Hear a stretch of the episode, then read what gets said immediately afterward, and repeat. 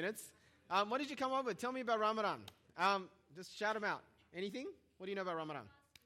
Fasting, yes. Fasting from what?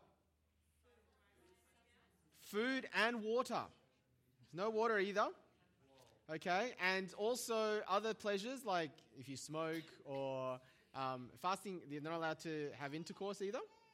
All right, so if you're married and you know, uh, it's a month of fasting for that as well. Okay, uh, how long do you fast for? Daylight hours, yeah. Okay, so sunrise to sunset, and it's for about a month. Okay, so um, it's 29 or 30 days depending on the moon. So it's, it's, it's, it's the new moon. So it's either 29 or 30 days. Okay, anything else you know about Ramadan? How important is it to Muslims? It's necessary, yeah. It's actually one of the five pillars of Islam. So when you're talking about the, what is Islam about, Ramadan is right at the center of what it means to be a Muslim. It's the one that they do uh, every Muslim does, apart from daily prayer, this is the one time in the year they do it, and every Muslim is expected to, unless you're ill or pregnant or um, really young or really old or traveling. Every Muslim is supposed to observe Ramadan. Anything else you know about Ramadan? Yeah, and then you celebrate afterwards, Eid. Um, okay, but even also every night after sun sunset, you actually have a big buffet because everyone's um, celebrating. So there's um, uh, at Lakemba, if you know about it, every night there was like street food and street markets because the end of um, the days of Ramadan, uh, everyone celebrates together. Anything else you know about Ramadan? Here's some other facts if you didn't know. Um, in the northern hemisphere, it's obviously harder because we have shorter daylight in winter. They have it in summer. So in some countries, they actually adjust the clock to shorten the days, like Egypt. It actually affects economies in Muslim countries. Did you know that? Inflation goes up in the month of Ramadan. You economic people can tell me why that is. Somehow it affects it. Um, what is Ramadan for? It's actually, as I said, it's one of the pillars of Islam. It's really essential for Muslims. It's, uh, it's to help you grow spiritually, it's to clear your mind and body. Um, and here's the fact, and this is related to what we're talking about today on Compassion Sunday. Ramadan is actually linked very closely with uh, the poor because it's during the month of Ramadan that, as you fast, you're supposed to be thinking about the needs of others. And during the month of Ramadan, um, charitable giving for Muslims is not a requirement. There's no tithe, but they are encouraged to give. And during the month of Ramadan is when a lot of the charities and a lot of the giving happens. Okay, but it's part of the system of Ramadan. It's part of what it means to be a Muslim, what it means to earn merit before Allah. And that's why they give to the poor as well. Okay, why we talking about Ramadan is not just because it's finished, but because if you ask the question and flipped it on Christians, and you asked um, Jesus, what is the most essential element of Christianity? What would be the answer? And how is that essential element also related to the poor and the needy? Because today we're actually looking at a passage where Jesus gets asked that very question.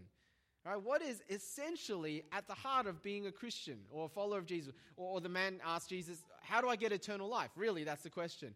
And Jesus will give him an answer that points to what is essentially at the heart of being a Christian. And it also has to do with how we view the poor, how we think about mercy ministries, how we think about work like compassion, but also broader than that. Now, it seems like they're in the same direction. Ramadan's at the heart of Islam, has to do with the poor. Jesus' answers the heart of Christianity, has to do with the poor. But you actually find out that how it arrives at loving and caring for the poor is motivated completely differently. And that's going to be really uh, what we're going to be talking about today as we think about Compassion Sunday. So let me pray and let's get into the passage. Um, Lord Jesus, help us to hear, to meet you, to read, and to grow in our understanding of you, what it means to love God and love our neighbors. And what does that have to do with what is at the heart of following you? We pray that as a result of this, we would actually be able to love our neighbors as we love ourselves, as impossible and difficult as it might sound. And we pray that that might extend to people in a lot less fortunate places than us around the world. In your name we pray. Amen. You need to keep your Bibles open. Um, and yes, as Derek said, we actually have a box of those uh, NIV Bibles. Um, anytime you come to church and you prefer paper, just grab one on the way in and just pop it back in the box on the way out. And if you don't have a Bible at home, keep it. It's yours.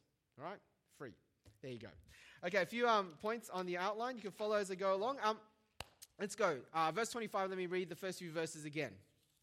On one occasion, an expert in the law stood up to test Jesus. Teacher, he asked, what must I do to inherit eternal life? So that's the question. What is at the heart, right, of, of, of, of Christianity? Jesus says, What is written in the law? How do you read it?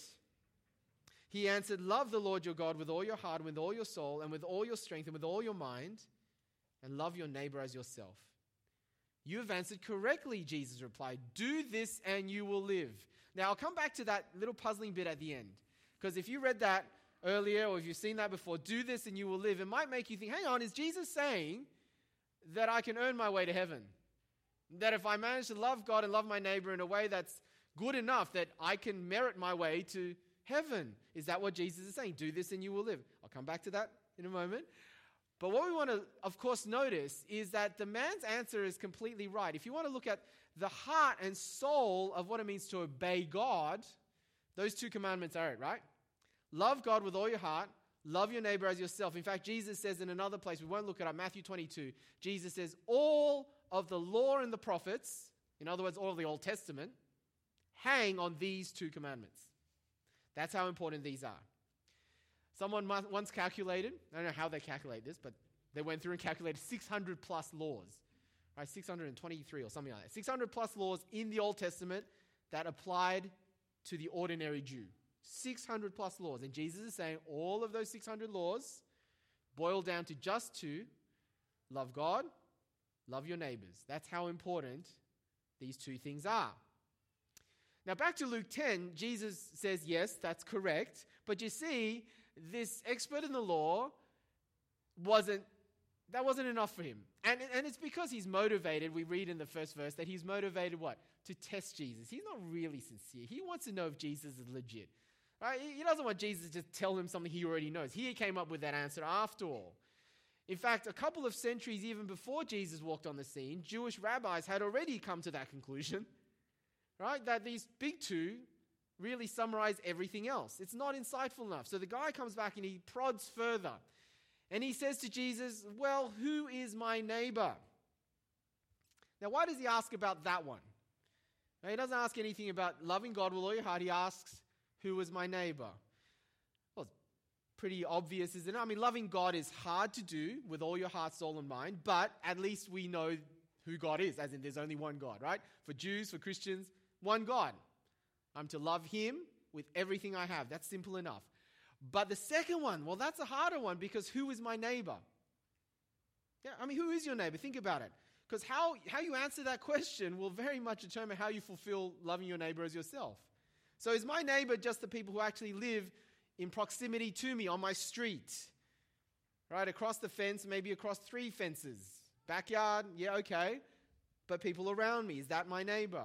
Or is my neighbor, you know, um, your, your relatives, your blood relations? But if it's your blood relations, how far removed do you calculate? Some of you come from enormous families, don't you? Right? You're probably like unknowingly related to the person next to you and you didn't even know you were related because you're like both Vietnamese and somehow you're all related, right? I find out I'm related to people all the time that I didn't know I was related to. Okay? Because our families are like that. Is that my neighbor? Or is it just the people you have interaction with? So if you come across them at schools, uni, um, work, but what happens when you move schools or move jobs? Are they still your neighbor? And, and are, are, your neighbor, do they, your neighbors include people that, like for example, people you see on the streets, the homeless, the beggars, are they my neighbors? They don't have anything to do with me. I don't have any other interaction with them. I just walk past them. But if they also are included in my neighbors, that mean that I'm disobeying God? If I just walk past them and not show them any compassion. Do you see what I mean? How you answer the who is my neighbor question is really, really important. So he turns the question on Jesus, and Jesus doesn't give him a straight answer. He tells this famous parable. So let's go to the parable. Now, you probably have heard it before, and we just read it, so I won't go through it in detail. Let me touch on four things about the parable. Four things.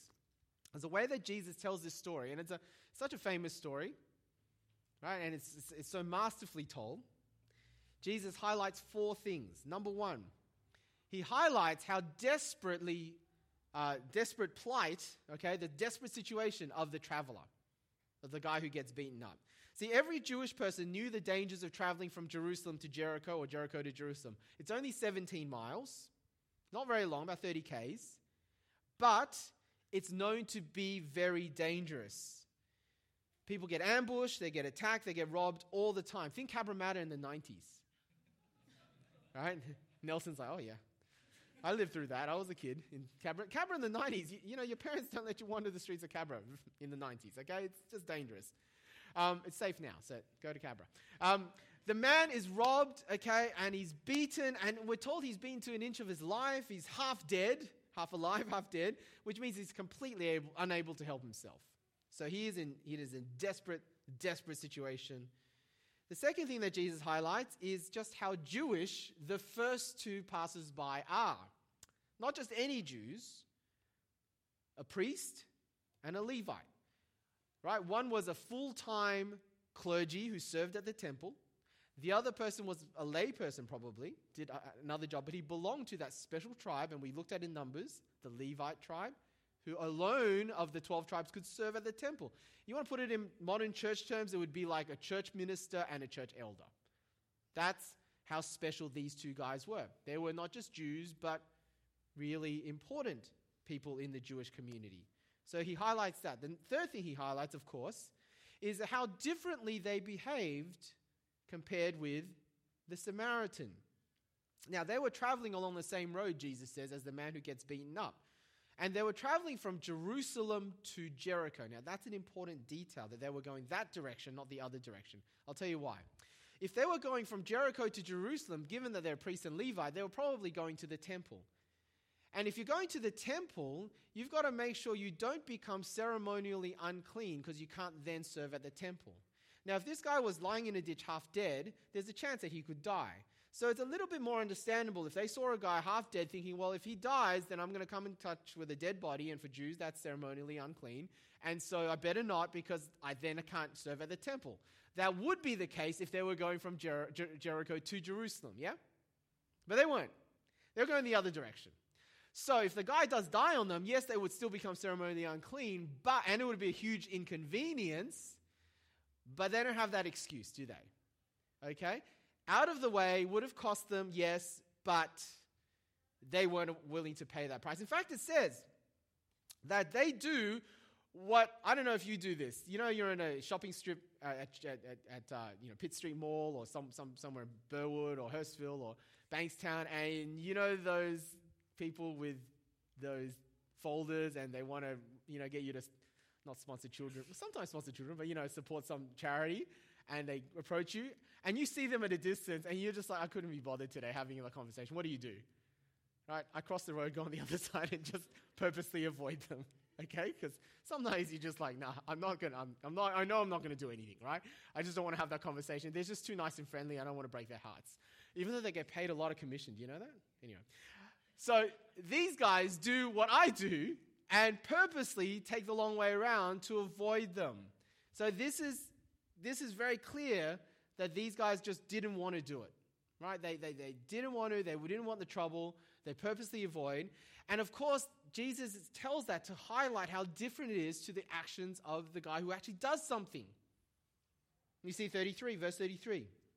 But a Samaritan, as he traveled along, came to where the man was. And when he saw him, right, we firstly get an emotional response. He took pity on him. Don't mention pity at all with the first two. And then we see action from emotions. He did something, he went to him, he bandaged his wounds, pouring on oil and wine. But it doesn't end there, right? Because the fourth thing Jesus points out is how much it cost him. His kind of care, how much it cost him. Next, he says, Then he put the man on his own donkey. Look at the trouble he goes to. He brought him to an inn and took care of him, personally took care of him. Well, the next day he took out two denarii and gave them to the innkeeper. Look after him, he said, and when I return, it's not just, here's the money, I'm not coming back, you looked after him. No, I'm going to come back. I will reimburse you for any extra expenses that you may have. Okay, you see the trouble he goes to. And it's meant to highlight the cost because one denarius is one day's wages. Two denarii is two days' wages. Now, if you're a full time worker, let, you, you, you calculate how much that would cost you what is equivalent of two full days' wages for your salary for you. Okay, it's in the hundreds, right? It's a costly exercise. He doesn't just leave it there because he says, I'm coming back, and if there's extra expenses, spare no expenses, Right? Here's a few hundred bucks just to cover it, but if there's more, I'm willing to reimburse you. Do you see how different he is to the first two? But note that it costs him something. But of course, the importance of the Samaritan isn't just what he does, is it? We know Jesus tells a story because of who he is. Who the Samaritan is. Now, do you know people, when it comes to movies, who you are a little embarrassed to sit next to in the movie because they can't help but express every emotion in the movies? Does anyone know someone like that? I have a friend, and he can't go to the.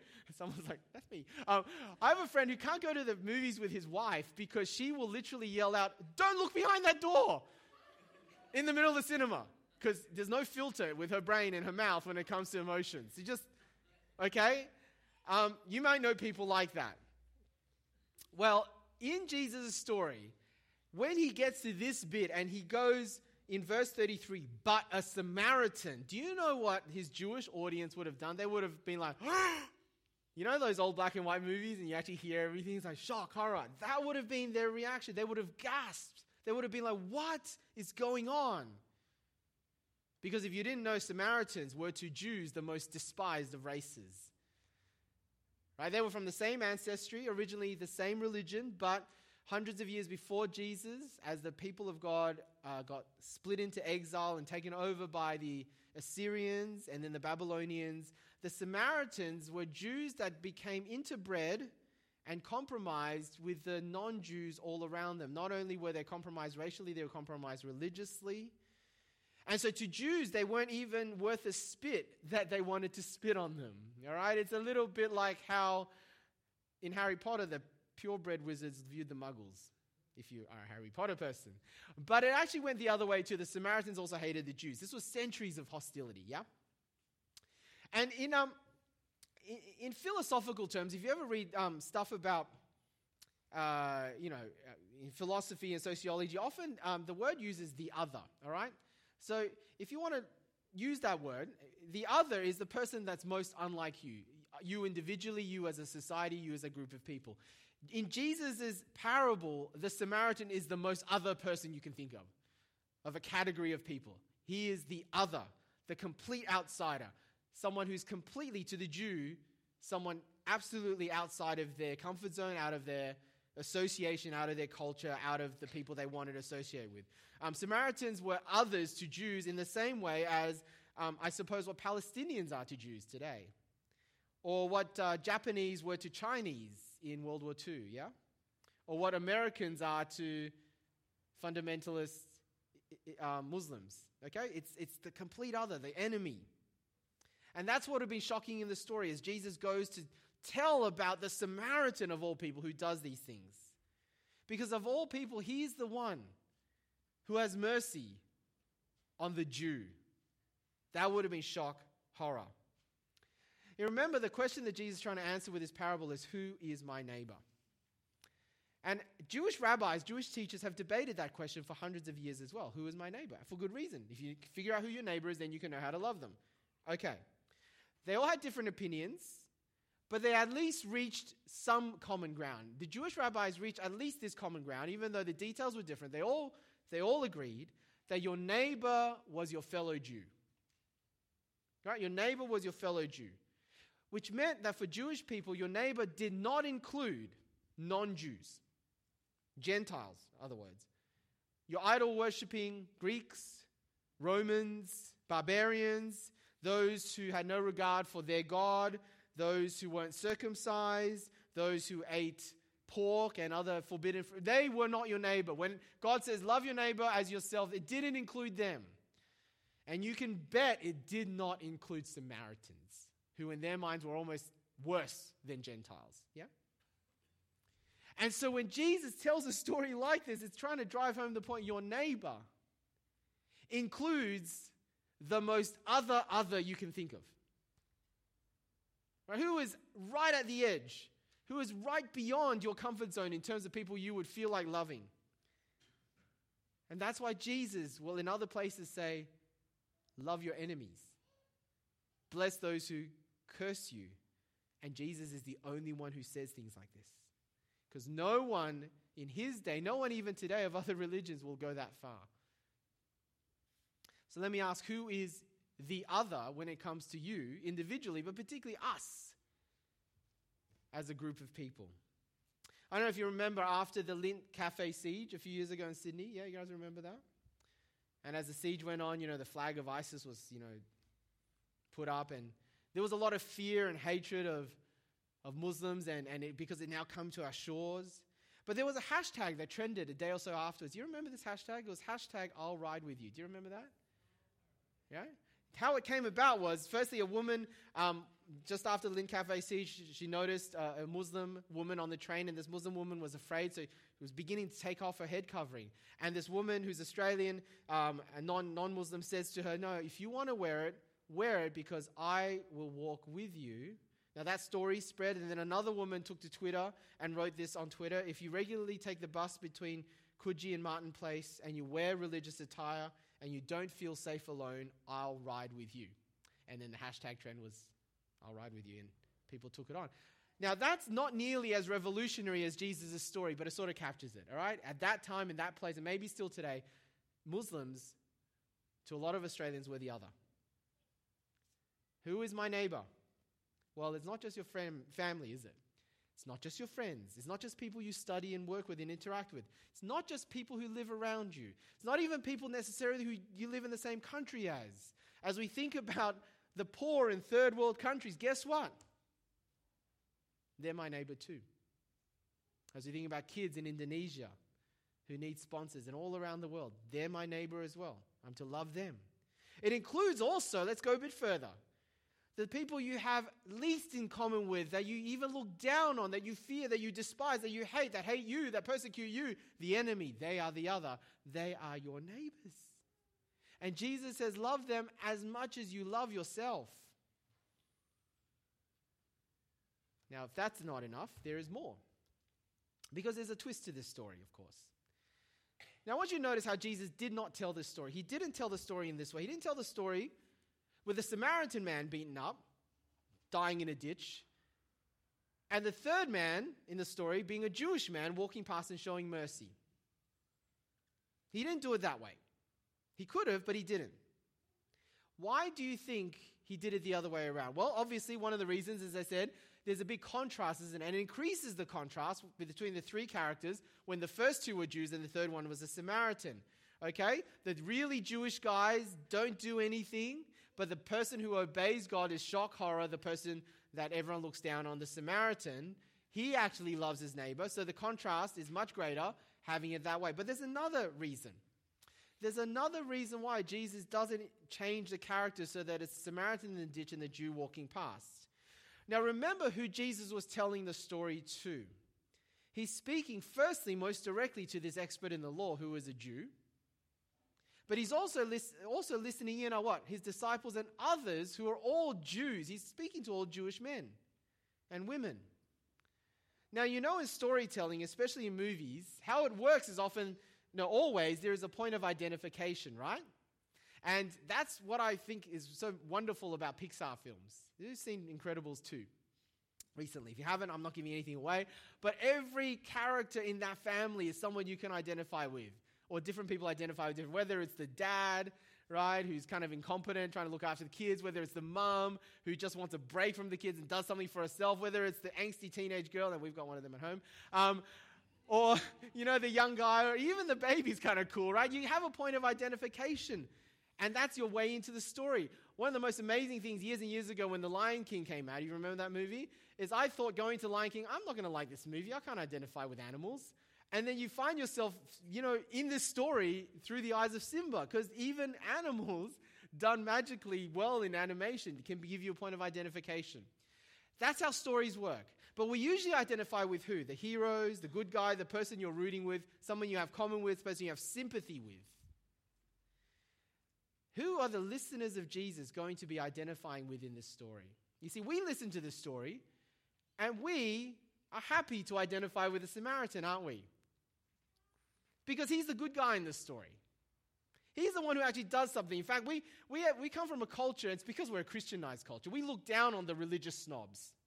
So we're not going to identify with the Levite and the priest. We, we don't like them, they're bad people. We identify with the Samaritan. But guess what? If you were Jesus' first listeners, And as Jesus is telling this story, you would not, in a million years, have read yourself in this story as the Samaritan. No way. No Jewish listener would have identified with him. He is a Samaritan. He's worse than a dog. He's worse than a Gentile. He's the enemy. And so, you, you, if you're listening to this story and Jesus is telling you, and you're a Jew, you're in a bit of a crisis. Because you can't identify with the priest and the Levite, because obviously they're baddies. You're not going to identify with the Samaritan, because he's a Samaritan. So you've got one character left to identify with, right? Who is it? It's the guy who's dying in the ditch. And that is the twist. Jesus is trying to say something to his Jewish audience. The moral of the story is not first and foremost, be like the Samaritan and love your enemies. It is, but that comes after you see yourself as in the story as the guy in the ditch. You're the guy who needs help. You're dying. And you're going to need help so much because you can't help yourself that you'll even need to accept it from the most unlikely of places. See, Jesus is you, Jesus is telling us you got to first understand that to the only one who can help you and wants to help you, you are the enemy. And you are the other. And you're going to need mercy from that person. You're going to need him to be a neighbor to you, or you are dead. And even though he has no reason to, but because you're the guy in the ditch and you're dying, you're going to need him to, in a very costly way, care for you and love you and tend to you. And only when you're in the ditch will you accept help from him. That's Jesus' first point.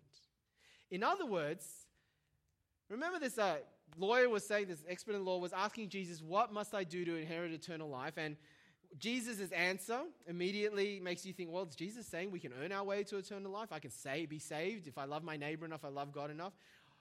Well, once you see the full picture and the twist in the story, you know that the answer is no. Jesus is not saying you can be saved by being good, by trying harder. And he's telling us two reasons why you can't. The first is, of course, as I said, once you understand how broad this neighbor idea is, that it's the complete other, it's even your enemy, then we're really talking about a standard of human love that is impossible, yeah? It's sort of like when Jesus says to the rich young ruler, Sell everything you have and give it to the poor and then come and follow me. And to the rich young ruler, was like, That's impossible. And Jesus says it's actually more possible for a camel to go through the eye of a needle than for. Yeah, Jesus is not saying this is possible. Jesus is saying this is impossible. You can't love your neighbor as yourself if you understand neighbor in the way I. Yeah? It's not salvation by works. But the second is, of course, the story is not firstly about our love, but our need to be loved. That is the point of entry for you as a Jewish listener, if you're a Jewish listener. Your point of entry is the guy in the ditch, which means this parable is illustrating our need for grace. You see, if we're the guy in the ditch and we're desperate and dying can't help ourselves, then we realize what Romans says when it says that when you were still powerless, God did something for you. Or Ephesians 2, when it says you were dead in your transgressions and sins. Dead people can't help themselves. And we have no right to expect anything from the one who is willing to have compassion and take pity on us. Because to him, we were completely the other. Do you, you know that, right? The Bible says that to God, as we stand before a holy God, we are the other to him. We are the enemy. Romans 5 says, while you were still enemies, God took pity on you and did something for you. You've got to understand that. And when you understand that, you know what it is to be under grace. It's not merit, it's not works, it's grace because God does save us. In spite of all that, He does come into the ditch to have compassion on us. He does go out of His way to be a neighbor to His enemies. Romans 5 God demonstrates His own love for us in this that while we were still what? Sinners, Christ died for us. See, Jesus is far from saying that we can be saved by good works. He's saying you can't be saved by your own efforts. You need to be saved. That's where it all starts. You need to be saved. And until you understand that, you don't know how to love your neighbor as yourself, okay? So before we go on to applying that, let me just ask you have you done that? Some of you here, and we have people who come here and they're not yet followers of Jesus, and we love having you. And it's a good place to find out more. But let me again gently but passionately urge you if you haven't come to grasp and understand what it means to be loved like that, to have God reach out to save you, well, will it be today? Will you give your life to the Lord Jesus who came and at great cost to himself? It wasn't just two denarii. Right? Uh, he gave up his life for you to save you. Have you done that? Have you given your life to do that? If you want to find out more, great opportunities coming out of August. We have Fresh happening again. Five weeks, supper, ask any questions you like, relaxed atmosphere. We're going to run into Kingsgrove this time, but it's not too far from here. Come along, bring your friends along, find out, think about what that means for you. But as I said before, you've got to understand that. You've got to understand what it means to be the guy in the ditch first before you can love your neighbor as you love yourself. Because loving your neighbors is one of those central to the Christian faith things. Even if you're not a follower of Jesus yet, non Christians know that loving your neighbor as yourself is the golden rule, right? And it comes from Jesus. Now, we find it hard, of course. And I'll give you three reasons why we'll find it hard, and three reasons why actually we'll find it impossible unless we've understood God's love for us first.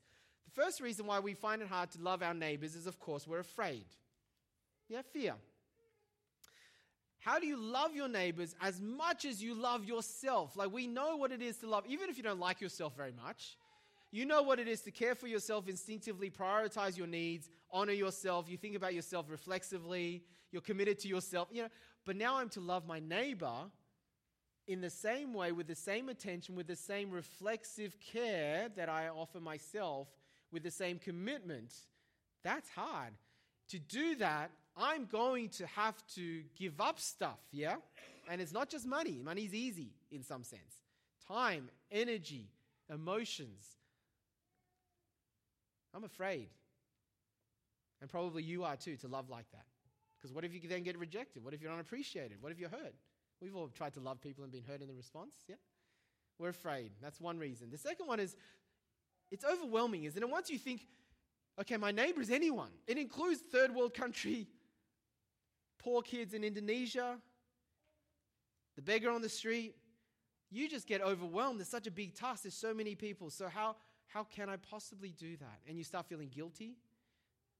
It's easy to feel paralyzed and you do very little, or you, you get a rush of emotions and you feel guilty, you do something, but it doesn't last long.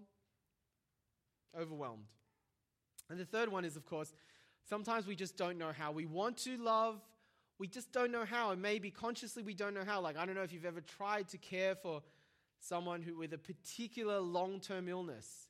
We've talked a little bit about long term uh, mentally ill, depression, anxiety. It's not easy to know how to love them, even if you want to. Someone who's just lost a loved one. I've been in the situation where I've just not known what to say. And the poor is a classic, right? The, the guy on the street who's begging, like, am I actually Loving them by giving them some money, is that a good thing?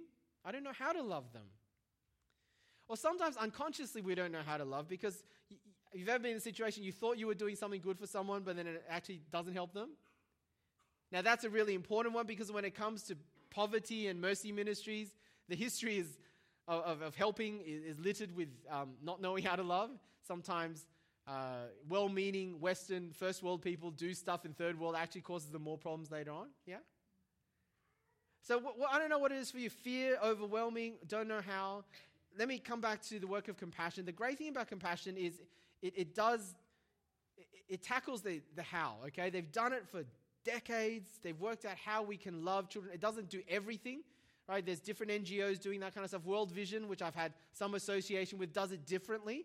Compassion does it the way they do it, but it's a proven good way um, of actually helping individual children. And as you saw Hilda's story, if you talked to PT, um, we're compassion sponsors, probably a lot of you are as well. And it's a great way of actually knowing that this is genuine ways in which someone can be helped. Not just poverty physically, but poverty spiritually. They come to know Jesus. It's a great work. So that's great. I want to you know, encourage you on today to, if you, if you want to, or if you're thinking about it, get involved, sponsor. You can actually sponsor people together.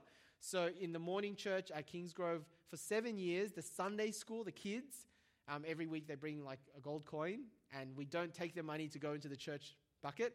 We take their money and we sponsor a child. And for seven years, they've sponsored a child called Wisnu in Indonesia. That's how Compassion Sunday came about, all right? So they go together. So some people do that, pool their money. I think it's $48 a month or something like that. Anyway, okay? But I want to say that, yeah, compassion does that. It takes the guesswork out of not knowing how. It also can help you with the feeling overwhelmed because you can't do everything, but you can do something. All right? And that's important. God is not calling you to do everything, He's calling you to do something. And if you want um, a solution to the overwhelming kind of fear, there's too many people, all that kind of stuff, here's a helpful thing I've remembered. You can help, right, a lot of people in a few ways, and you can help a few people in a lot of ways. Right? You can help a lot of people in a few ways, a few people in a lot of ways. In other words, when it comes to helping um, those in third world countries, there's only a few, and because of the distance and so on, there's only a few ways I can help. I can give money, I can write to my sponsored children. Right? It's helping, and that's okay. You don't have to, you don't have to do everything for them. You can help a few people in, uh, a lot of people in a few ways. But then there are going to be people that God puts in more proximity to you. Right? This is probably not the guy that you walk past at Wynyard Station begging. This is the person you work next to, the actual neighbor sitting next to you. And again, it could be the other. It could be someone you don't naturally get along with. It could be someone you consider a bit of an enemy. But you can love them in many ways. Right? And God expects us to love the few in many ways and love the many in a few ways. That may help the overwhelmed question. But really, at the heart and, and right at the beginning is the fear. And that's something that we have to overcome. What's going to overcome the feeling that if I help, if I love to the standard that Jesus wants me to love, it's going to really cost me, and I'm afraid. Well, you're only going to solve that one by getting right at the heart of Christianity, right? You're only going to solve it when you understand God's love for you. Isn't that right? The solution to fear, 1 John says, perfect love drives out fear. Perfect love isn't found in me, perfect love is found in how I'm loved by Jesus. Once you understand how much Jesus loves you, even though you were the enemy, you were the other, you're the guy in the ditch. You understand that and let it overflow, then this becomes possible. Then the fear is overcome because what am I afraid of giving up when God has given up heaven for me? And here, coming back to the beginning, remember Ramadan? Here is where we are in completely different parts. I think it's great to help poor people no matter, you know, whether you're a Muslim or a Christian. But you've got to understand that Ramadan and helping the poor for Muslims is built into their entire system of merit. Ramadan is a system of merit as well. It's about working your way to salvation. Giving to the poor is ultimately also part of that scheme. Doing good to earn your merit before Allah, as well as compassion. It is actually um, the you know feeling compassion. It's also part of the merit system. You see how different that is to the essence of Christianity. It is loving your neighbors. It is helping for the poor, but the motivation is so different. It's not merit. It's grace. It's because we've been loved so extravagantly that we want to love our neighbors as our, we love ourselves, even if that neighbor is somewhere in a third world country overseas. Let's pray. Get the band to come up get ready to sing.